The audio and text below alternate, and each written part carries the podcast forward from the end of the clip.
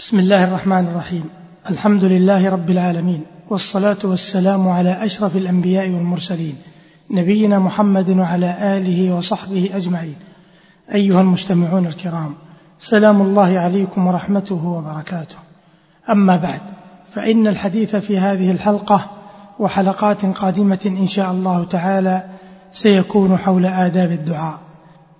فكما أن للدعاء شروطا فكذلك له آداب يحسن توافرها كي يكون الدعاء كاملا. ومن هذه الآداب ما يلي الثناء على الله قبل الدعاء والصلاة على النبي صلى الله عليه وسلم.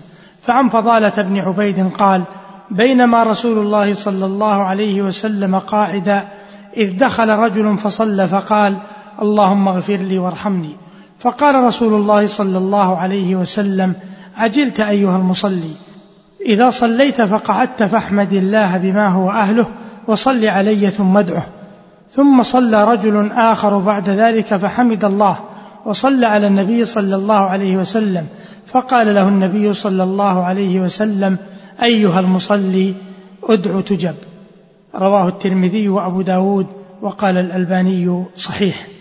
وقال عليه الصلاة والسلام كل دعاء محجوب حتى يصلى على النبي صلى الله عليه وسلم. أخرجه الطبراني في الأوسط والديلمي في الفردوس والترمذي عن عمر موقوفا وحسنه الألباني في صحيح الجامع. ومن آداب الدعاء الإقرار بالذنب والاعتراف بالخطيئة. ولذلك فإن دعاء يونس عليه السلام من أعظم الأدعية إن لم يكن أعظمها. وما ذلك إلا لأنه ضمنه اعترافه بوحدانية الله عز وجل وإقراره بالذنب والخطيئة والظلم للنفس كما قال الله تعالى عنه فنادى في الظلمات أن لا إله إلا أنت سبحانك إني كنت من الظالمين. وكذلك الحال بالنسبة للدعاء العظيم المسمى بسيد الاستغفار والذي يعد أفضل صيغ الاستغفار ومن أسباب أفضليته أنه تضمن الإقرار بالذنب والاعتراف بالخطيئة كما جاء في حديث شداد بن أوس رضي الله عنه عن النبي صلى الله عليه وسلم قال سيد الاستغفار أن يقول العبد اللهم أنت ربي لا إله إلا أنت خلقتني وأنا عبدك وأنا على عهدك ووعدك ما استطعت أعوذ بك من شر ما صنعت أبوء لك بنعمتك علي وأبوء بذنبي فاغفر لي فإنه لا يغفر الذنوب إلا أنت. من قالها في النهار موقنا بها فمات من يومه قبل أن يمسي فهو من أهل الجنة. ومن قالها من الليل وهو موقن بها فمات قبل أن يصبح فهو من أهل الجنة رواه البخاري. ومن أداب الدعاء التضرع والخشوع والرغبة والرهبة. قال تبارك وتعالى عن أنبيائه عليهم السلام إنهم كانوا يسارعون في الخيرات ويدعوننا رغبا ورهبا وكانوا لنا خاشعين. ومن آداب الدعاء الجزم في الدعاء والعزم في المسألة.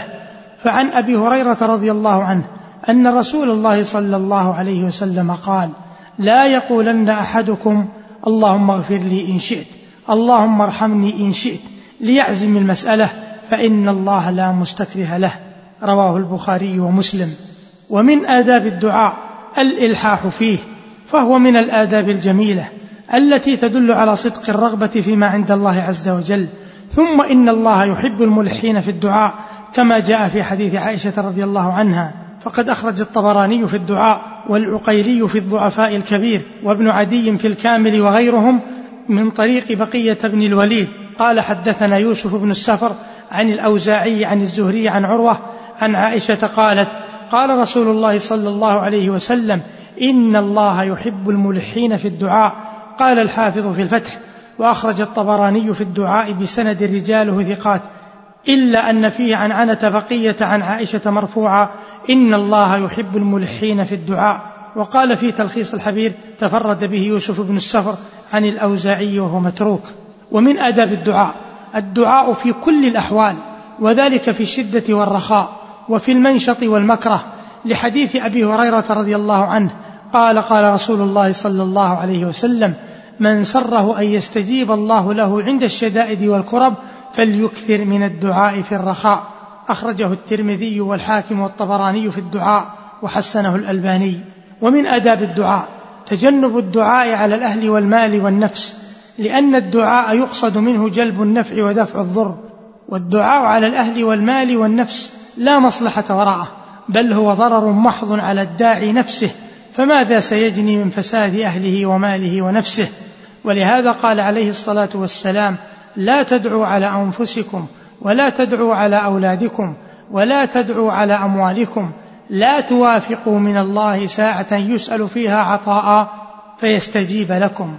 رواه مسلم في صحيحه. ومن آداب الدعاء الدعاء ثلاثة كما جاء في صحيح مسلم من حديث ابن مسعود الطويل. وفيه فلما قضى النبي صلى الله عليه وسلم صلاته رفع صوته ثم دعا عليهم وكان إذا دعا دعا ثلاثة ثم قال اللهم عليك بقريش اللهم عليك بقريش اللهم عليك بقريش معاشر المستمعين الكرام إلى هنا ينتهي وقت هذه الحلقة وللحديث صلة في الحلقة القادمة إن شاء الله تعالى والسلام عليكم ورحمة الله وبركاته.